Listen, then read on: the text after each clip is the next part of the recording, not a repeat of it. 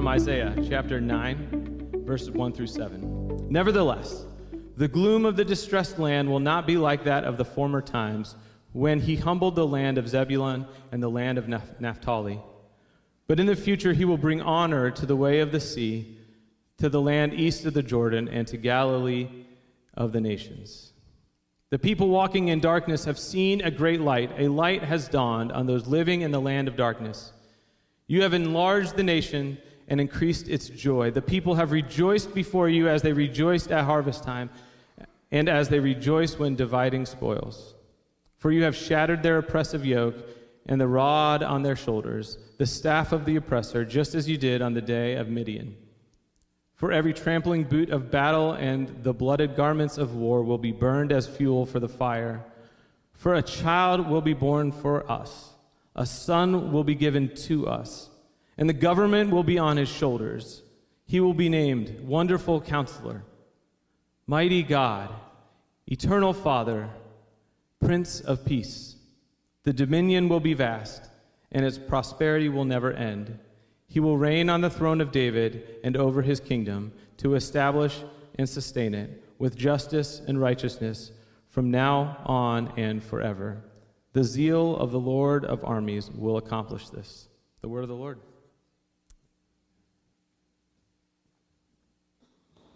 Good morning. Thanks for being here, all of you. Good heavens.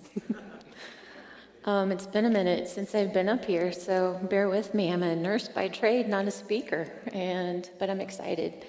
Um, so let's pray real quick.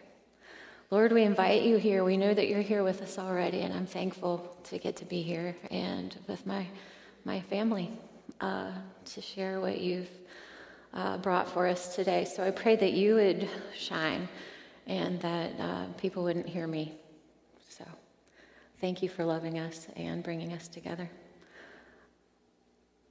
We just wait for you to, to speak to our hearts. So tune our hearts to listen, Lord. And we pray all of this in your precious name. Amen. So here we are. It's that time of year. It's my favorite season. It really is. I love the music, Phil. I love the music. I listen to it. I probably start in July, really. It brings me happiness. I am that person. I love the music. I love the lights. I love the excitement. I love the hope. I love the anticipation. I love the waiting. we wait a lot. There's so much waiting. We wait for the FedEx truck. we wait for the UPS truck. We wait for the Amazon truck. I read that Americans spend 37 billion hours each year waiting somewhere for some type of goods or service. We Americans, on average, will stand in line for over 390, I'm sorry, 349.7 days over our lifetime. We wait an average of 32 minutes a day in doctor's offices. We wait an average of 21 minutes a day for our significant other to get ready to go out.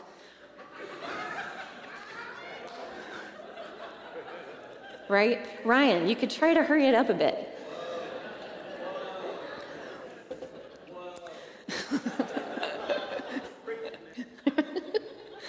we wait 13 hours on hold annually for customer service. I thought it would be more. And 38 hours a year in traffic. We spend six full months of our lives waiting at red lights. And I'm not even going to talk about the BMV. I remember recently waiting in line at the Kroger pharmacy. This really happened, only to get to the front of the line and have them close for lunch. they almost broke us that day. All right, I did read that we spend 20 minutes a day in the bathroom. Now, I don't know about your house, but in my house, I know that I spend at least 30 minutes a morning waiting to use my own bathroom. Now, I didn't go to math college, but if you extrapolate that out over an average American lifespan, I'm waiting at least one year, two months, and 12 days over my own lifetime to use my bathroom.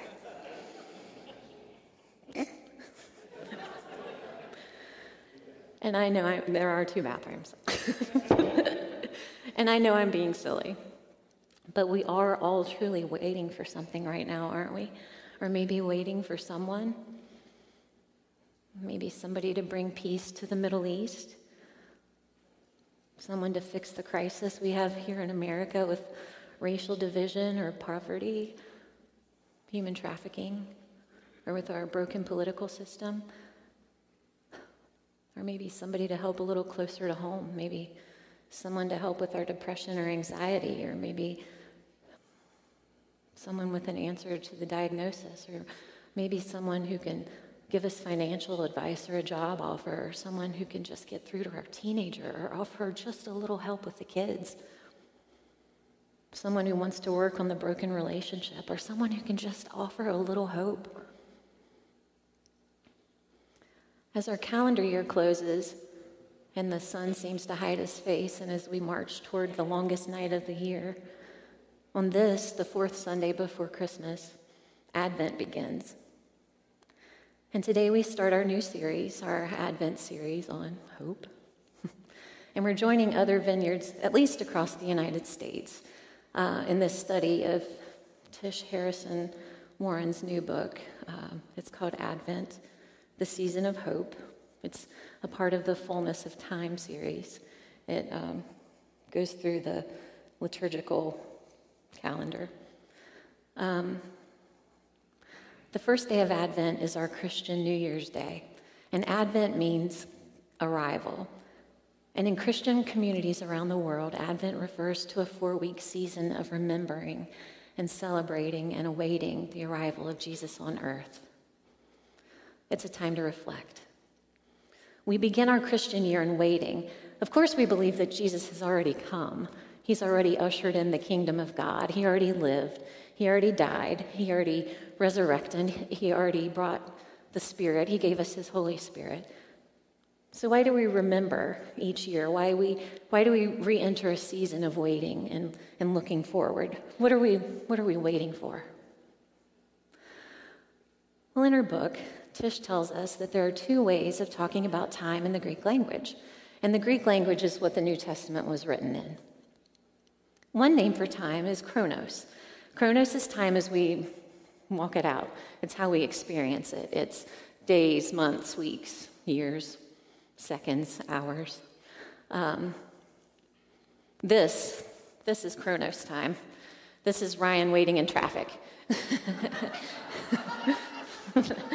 as we drove across the country. it was a long trip. I'm going to take a drink because we laugh at that. the other, the other uh, way to identify time is called kairos. Um, and, and, it's the fullness of time. It is, it's the time of eternity. It's the, the moments that feel outside of time. It's the moments that we feel like God is breaking in. And we've all experienced these moments in time. It's maybe you experienced it today in worship, or maybe it's times when you say that final goodbye to a loved one, or maybe it's the first time you held a newborn baby. Maybe it's when you're looking out across the ocean, or when you're standing and looking out a, out a vast mountain range, or when you listen to a symphony, or look at a Van Gogh painting or watch a, an athlete break all the odds. It's those moments that you can't deny that there's a creator and he's breaking in.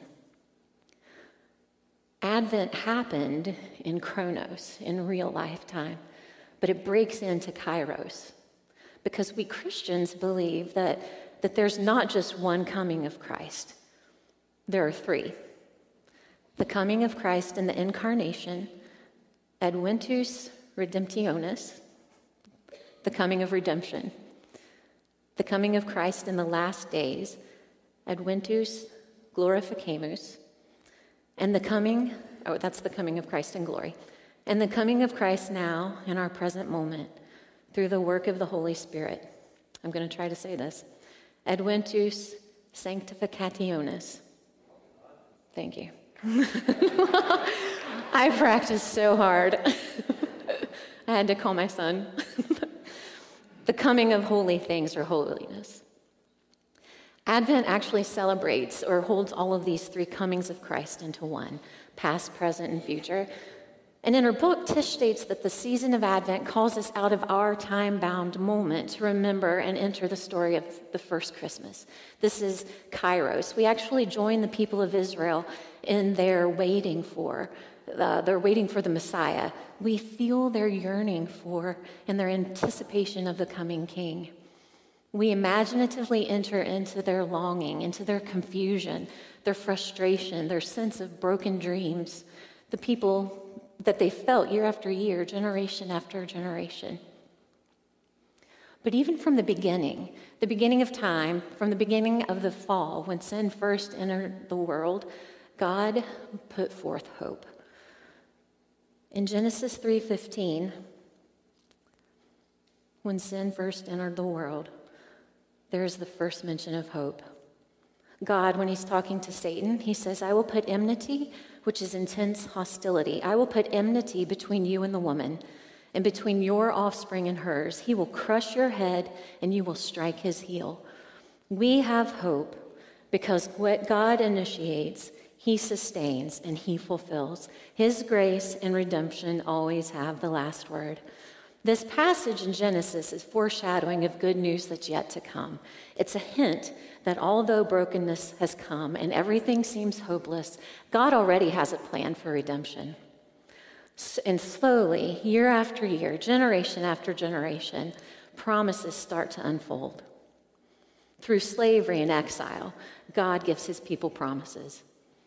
The foretelling of the coming of a Savior whose kingdom would have no end and this is where we're going to join them in Isaiah chapter 9, verses 1 through 5. And I'm going to pull heavily from Tim Mackie of the Bible Project. And if you're unfamiliar with the Bible Project, please give them a look up. It's really, uh, it will profoundly uh, impact your life. I'm going to take another drink. and you'll hear it. So Isaiah was a prophet, and he came onto the scene about 250 years after King David. Um, and during his time, Israel is in a really uh, dark place. They have turned away from God, they're worshiping other idols. Um, it's just a bad place. The kings are leading them astray. Uh, no one is really worshiping the God of Israel. So, this is where we find them. And God has actually just left them to their own choices, like they're living out the consequences of their decisions. So if you're looking for Isaiah in your paper Bible, it's about in the middle of, uh, of your book. Isaiah is a prophet, so he is trying to tell the people, he's trying to help them find their way back to the Lord. So let's see. Chapter 9, verse 1. Nevertheless, the gloom of the distressed land will not be like that of the former times when he humbled the land of Zebulun in the land of Naphtali. But in the future, he will bring honor to the way of the sea, to the land east of the Jordan, and to the Galilee of the nations. The people walking in darkness have seen a great light. A light has dawned on those living in the land of darkness. You have enlarged the nation and increased its joy. The people have rejoiced before you as they rejoiced at harvest time, and they rejoice when dividing spoils. For you have shattered their oppressive yoke and the, and the rod on their shoulders and the staff of their oppressor, just as you did on the day of Midian. For every trampling boot of battle and the bloody garments of war will be burned as fuel for the fire. All right, let's stop here. So in Isaiah verse 1, he's actually talking about something that will happen in his lifetime. Assyria, it's an evil nation in the north, is actually going to come in and invade the lands of Zebulun and Naphtali. And those are just areas in northern Israel. Uh, so Assyria is going to come in and take over those nations. And this is actually recorded in 2 Kings chapter 15. The king of Assyria comes in, invades those nations, and takes over. Um, he takes the people and, ex- um, like, what's the word? Hmm, exiles those people, takes them away, captures them um, takes them back to Assyria, which is thousands of miles away. And we we can kind of understand that right now because we've, we've seen these things play out in our, our own world. Um, when one country comes in, invades another, takes moms, dads, children, grandparents, aunts, uncles away, never to be seen or heard from again. It's a really big deal. It's a dark time. So, what Isaiah is referring to, he's saying that God allowed these lands to fall into gloom and to be humbled. But that's not where the story ends. Because he's speaking in the past tense there. He's saying that in the future, God will honor this same region. He, he sees that in his day, the, the region is going to be devastated. But he's saying that there's hope in the future. Because when we deal with our generous God, human sin and rebellion never have the last word. We have hope because what God initiates, He sustains, He fulfills. His grace and redemption always have the last word. Verse 2 The people walking in darkness have seen a great light. A light has dawned on those living in the land of darkness. So Assyria came and destroyed the land, deported the people. That's the word I was looking for. Deported the people. Things got dark. The people back then were like us. They're thinking, where is God? What is he doing? Is he even paying attention? What about his promises? Isn't he good? Yeah, it's dark. But as Isaiah is saying that for those in, living in this darkness, light is coming, hope is coming. Verse 3 You have enlarged the nation and increased its joy. The people have rejoiced before you as they rejoice at harvest time and as they rejoice when dividing spoils. God will restore the nation and its joy, and it's going to be like harvest. Now, I know we live in Ohio, but we're not all farmers. but we understand that you plant your seeds in the spring, right? Then you water.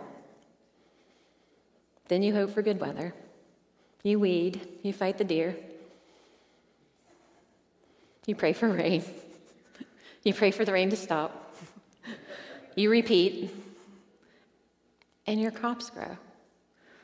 The harvest comes, your hopes are fulfilled. And there's joy, there's hope. Your, your hope is fulfilled. There's, there's so much joy. And he's saying that that's what this joy is like. It's like when your hopes are fulfilled, when your crop comes after all this work. He's saying this joy is like when soldiers find victory in their battle and they're, they're dividing their spoils. Verse 4 For you have shattered their oppressive yoke and the rod on their shoulders, their shoulders being Israel's shoulders the staff of their oppressor, just as you did in the day of Midian. Now, the day of Midian is referring to a well known event that happened in Israel's history. It's recorded in Judges. Um, there was a man named Gideon, an Israelite, who um, fought a battle against the Midianites. Gideon had 300 people in his army, no swords. They fought with clay pots and uh, torches against the Midianites, who had 135,000 people, and they won. It's a good story. You should read it. and Isaiah is saying, God delivered us then, and He hasn't changed. He is going to deliver us again. And then he's saying that God is going to break the yoke. And what he is saying here, a yoke was a big, heavy wooden thing that um, they placed over the necks of like cattle or oxen, and they attached that to a plow to um, plow. um, but he was using it as an image of slavery. And what he is saying is that God is going to f- bring freedom, uh, freedom to the people. Verse 5 For every trampling boot of battle and the bloodied garments of war will be burned as fuel for the fire. All war will be no more when God's hope arrives. What is the hope? Let's read on. And listen, I just love how this is worded. Verse 6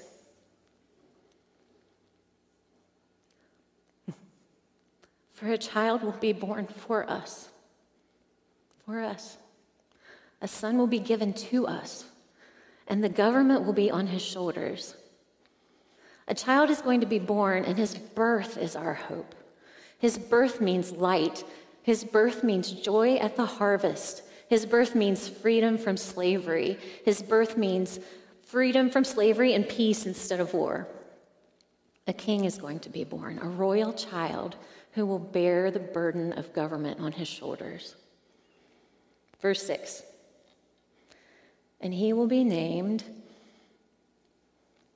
Let's think about this for a second. Because in the Old Testament, names actually meant something. Um, they meant like the person's character, they, or the person's destiny. So he will be named Wonderful Counselor. And in this setting, it, it didn't mean like a therapist, um, it referred to a military strategist. This is going to be a king. He's a political planner, so he's wise, and he's going to be able to strategize and accomplish feats of salvation and deliverance. Mighty God, everlasting Father, this child is called Mighty God. This son is everlasting Father. So Isaiah is envisioning that this child to be born is the embodiment of Israel's God, of his faithfulness, of his mercy, of his mission to bless and save. This child will be the embodiment of the Father of eternity who is coming to live with his people. Prince of Peace. This might be the one Hebrew word that we all know. Peace. What does anybody know that word in Hebrew? Yeah, shalom. I'm going to take a drink because my mouth is so dry. Sorry, you can hear it. I have a thing with sound. shalom, yeah. But peace only um, means about half of that word in Hebrew.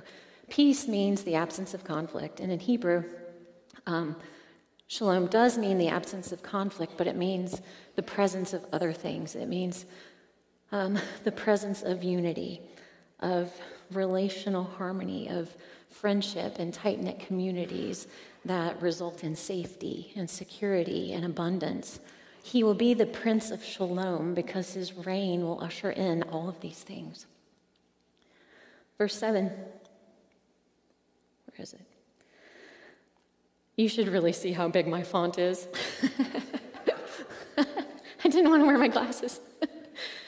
the dominion will be vast and its prosperity will never end. His reign on the throne of David and over his kingdom to establish and sustain it with justice and righteousness. He's going to set all things right. From now on and forever, the zeal, the passion of the Lord of armies will accomplish this. We have hope because what God initiates, He sustains and He fulfills.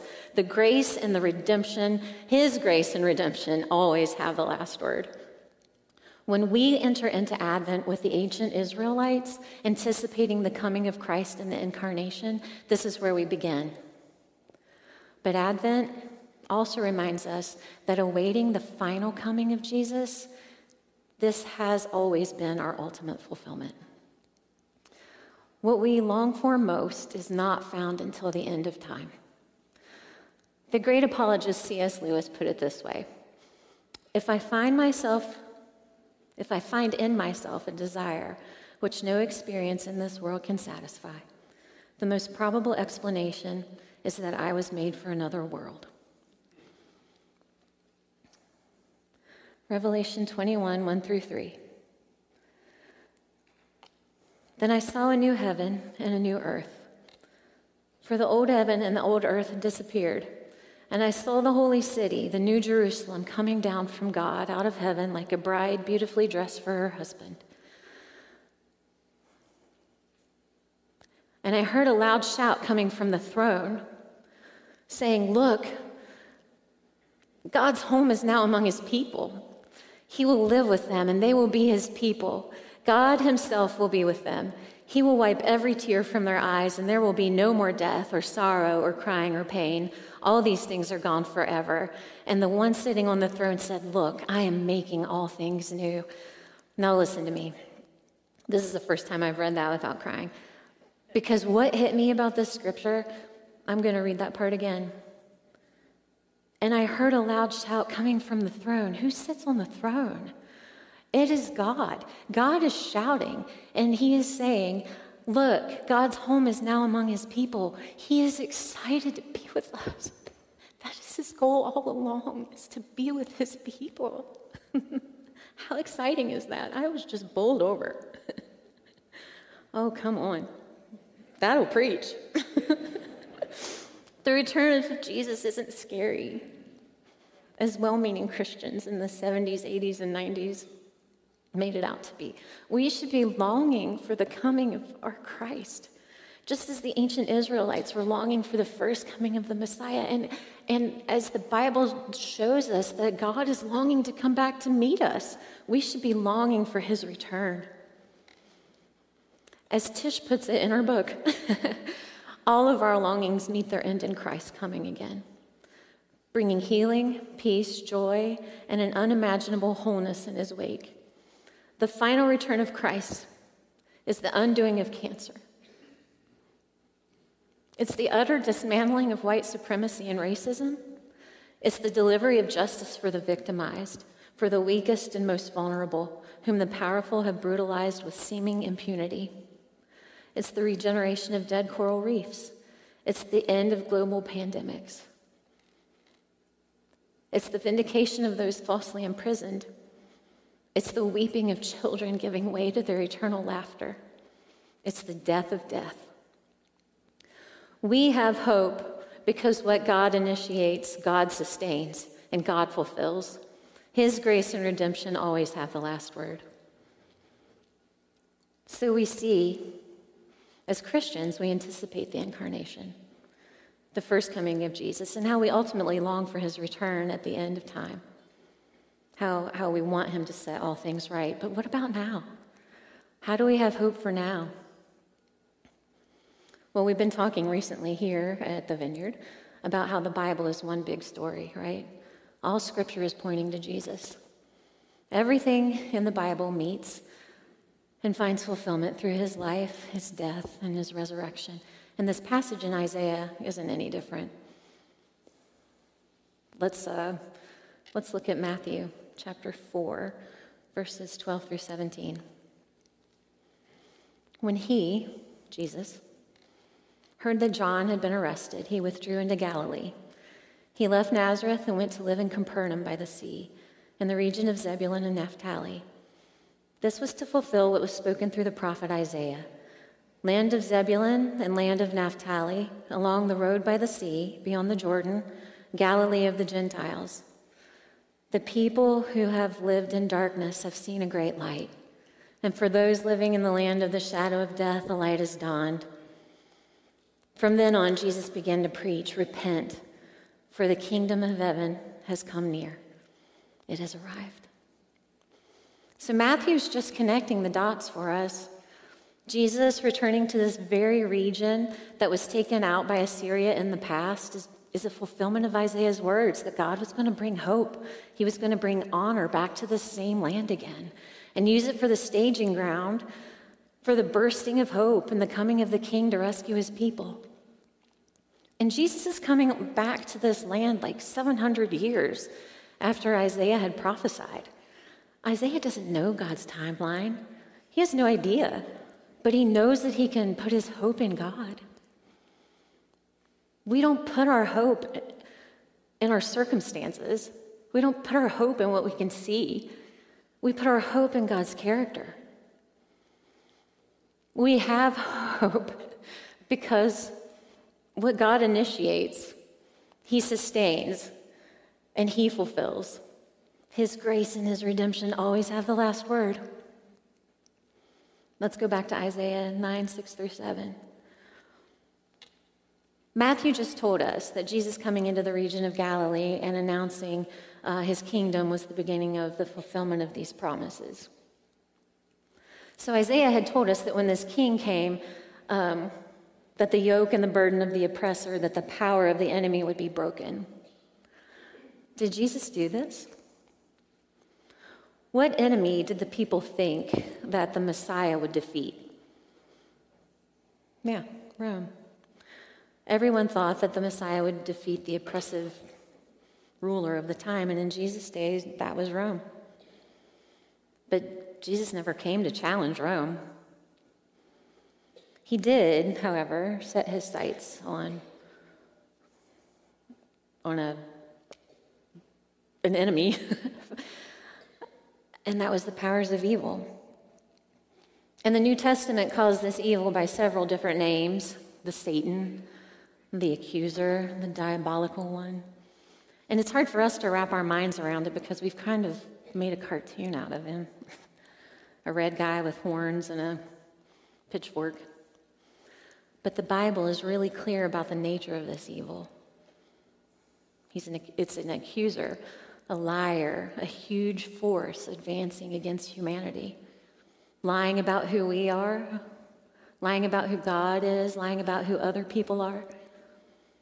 And Jesus was very clear that that was his target the powers of evil coming against his beloved creation. So Jesus came, he announced his kingdom, and he announced his target on that enemy of evil. Look at verse 6 of Isaiah.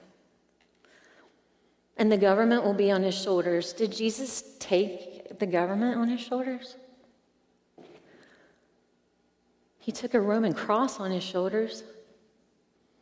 He got a robe, he got a crown of thorns. He was exalted and lifted up on a cross. The four Gospels, Matthew, Mark, Luke, and John, show us the surprising way that God fulfills his promises in this upside down kingdom. God wins by giving up his life, he conquers by losing. He beats death, and this is our hope. We have hope because what God initiates, God sustains, and God fulfills.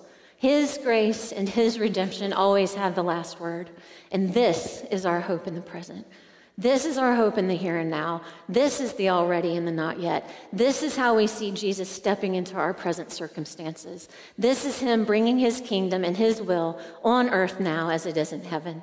This is how we celebrate Advent and find hope in our present circumstances. Jesus is here, Jesus defeated death, and He is able to break into our current situations. Mm-hmm. Mm. There's Nazarene in me. there was no reason in Isaiah's day to be optimistic, but he boldly set up this bright vision of hope. And it didn't have anything to do with Israel's circumstances, but everything to do with God's promises. And it's just the same for us today. Our circumstances might not scream hope, but our God does. We have hope because what God initiates, He sustains and He fulfills. His grace and His redemption always have the last word. So, how do we prepare our hearts for the three comings of Christ this Advent? Well, as long as Advent has existed, there have been three core habits and practices that, have, uh, that Christians have taken up to prepare prayer, fasting, and giving. These are tangible ways to learn to follow Christ, not only with our minds, but with the entirety of our beings. A way to practice, to begin to practice Advent would be to pick up the devotional booklet that the church has created for us this year. These booklets include stories, scriptures, reflection questions, and practices to help to help us um, walk through Advent this year. Each devotion is centered around a personal story provided by one of us people here at our vineyard here.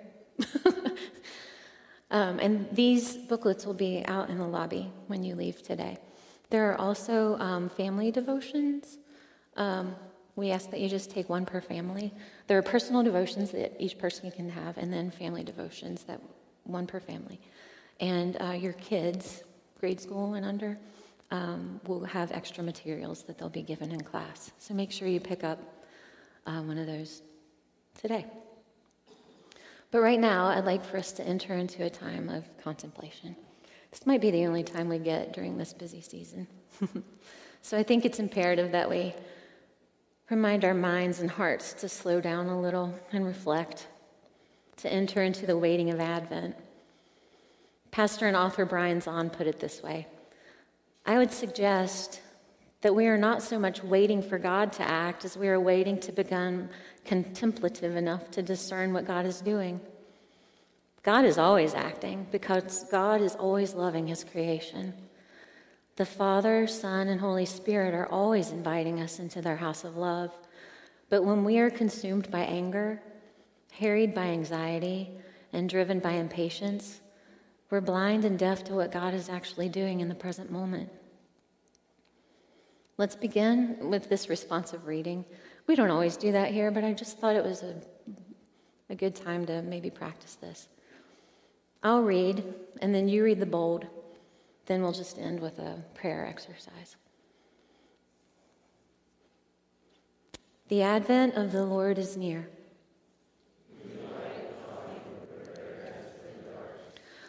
I want to stop for a second.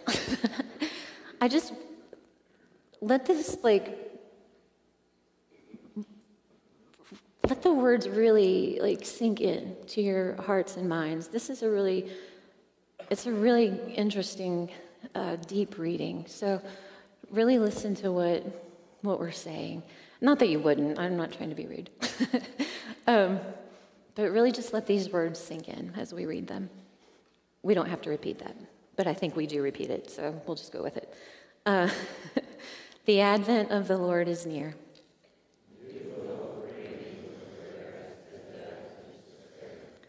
The advent of the Lord is near.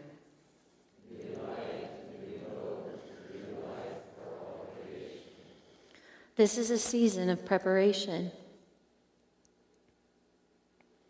Oh, that's me. I'm really good at this we prepare for Christ, who broke the barriers between us and God, each other, and God's creation.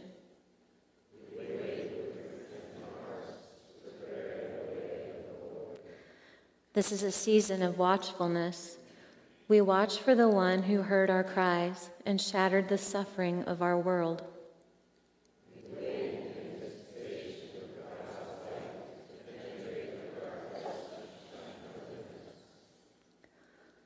This is a season of promise. We wait for the promised coming of Emmanuel, God with us, God for us, God in us.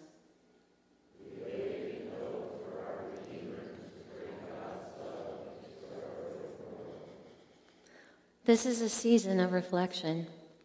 We expect to be transformed so that we can serve in God's kingdom as bearers of light.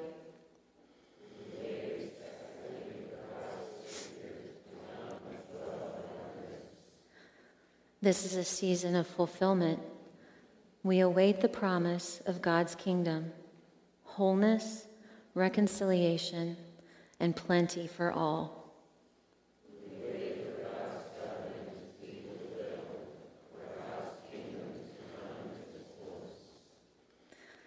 This is a season of joyful anticipation. We anticipate the day when God's glory will be revealed to all people together.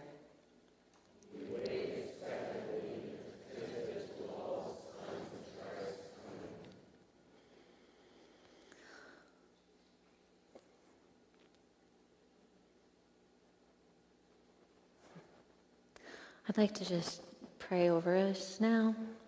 I realize that um, I've thrown a lot at you today, and there might be people who um, would like prayer.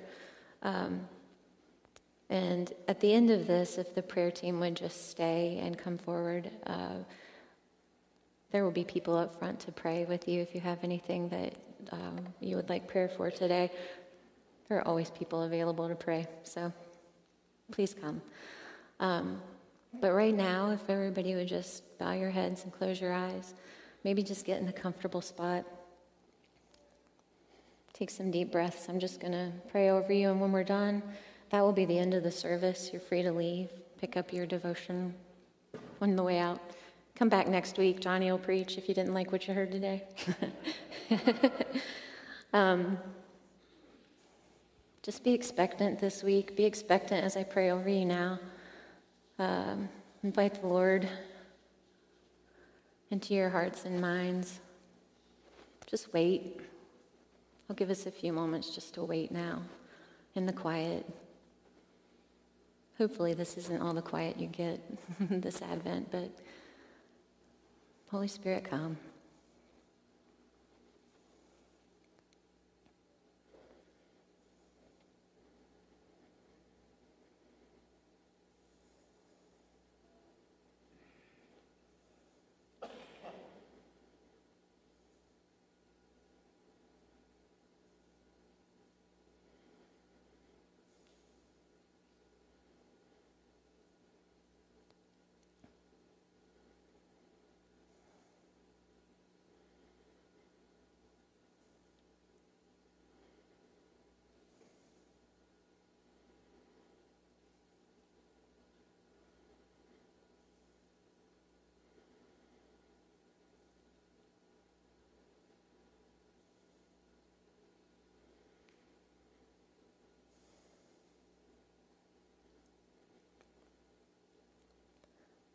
Lord, whose light shines in the darkness, have mercy upon us. Christ, whose birth gives hope to all, all of creation, have mercy upon us. Lord, whose advent brings joy and love, grant us peace.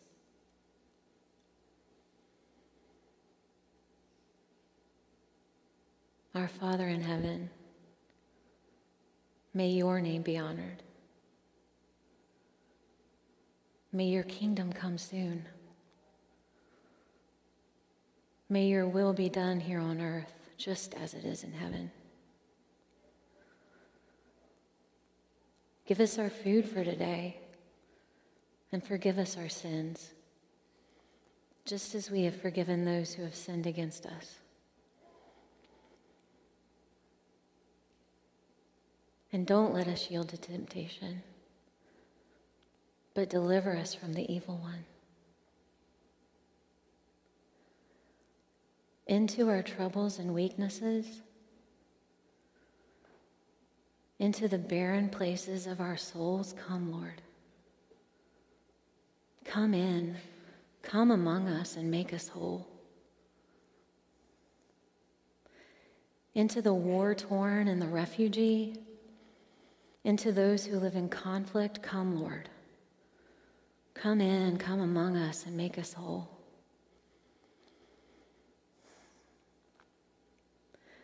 Into the homeless and the unemployed, into those who feel abandoned, come, Lord. Come in, come among us, and make us whole.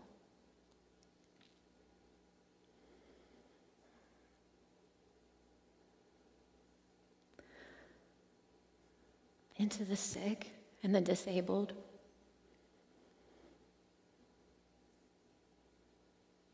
Into those with COVID and cancer and depression, come, Lord. Come in, come among us, and make us whole. Into the poor and the starving, into those who are oppressed or abused or trafficked, come, Lord. Come in, come among us, and make us whole.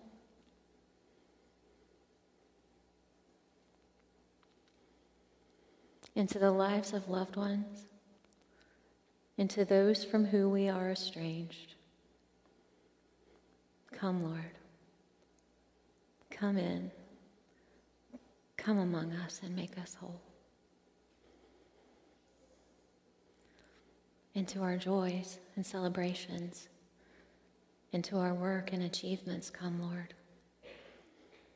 Come in, come among us, and make us whole.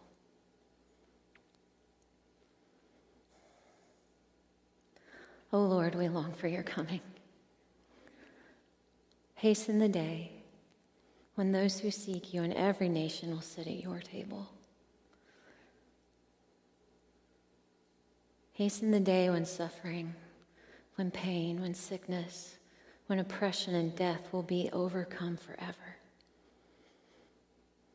Hasten the day when we will be resurrected as a multicultural family and live in peace live in harmony, joy, and love together in your kingdom.